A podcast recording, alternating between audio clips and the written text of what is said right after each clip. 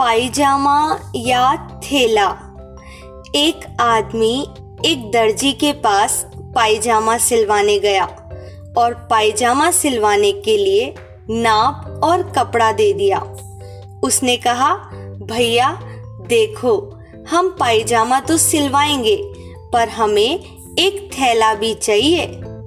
दर्जी ने कहा, भैया, तुम्हारा कपड़ा पायजामा सिले जितना ही है इसमें थैला कैसे बनेगा?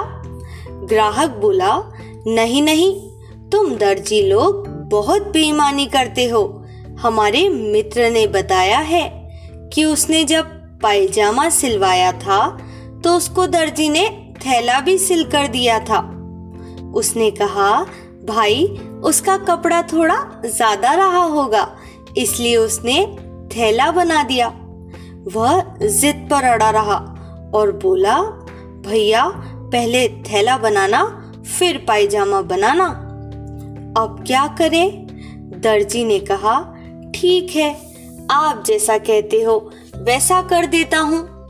उसने पायजामा सिला, थैला बनाया। जब ग्राहक वापस आया तो सबसे पहले थैला दे दिया। वह थैला देखकर प्रसन्न हो गया, फिर पायजामा दिया। जब पायजामा देखा तो उसमें पाँव ही नहीं घुसे। ये क्या बना दिया?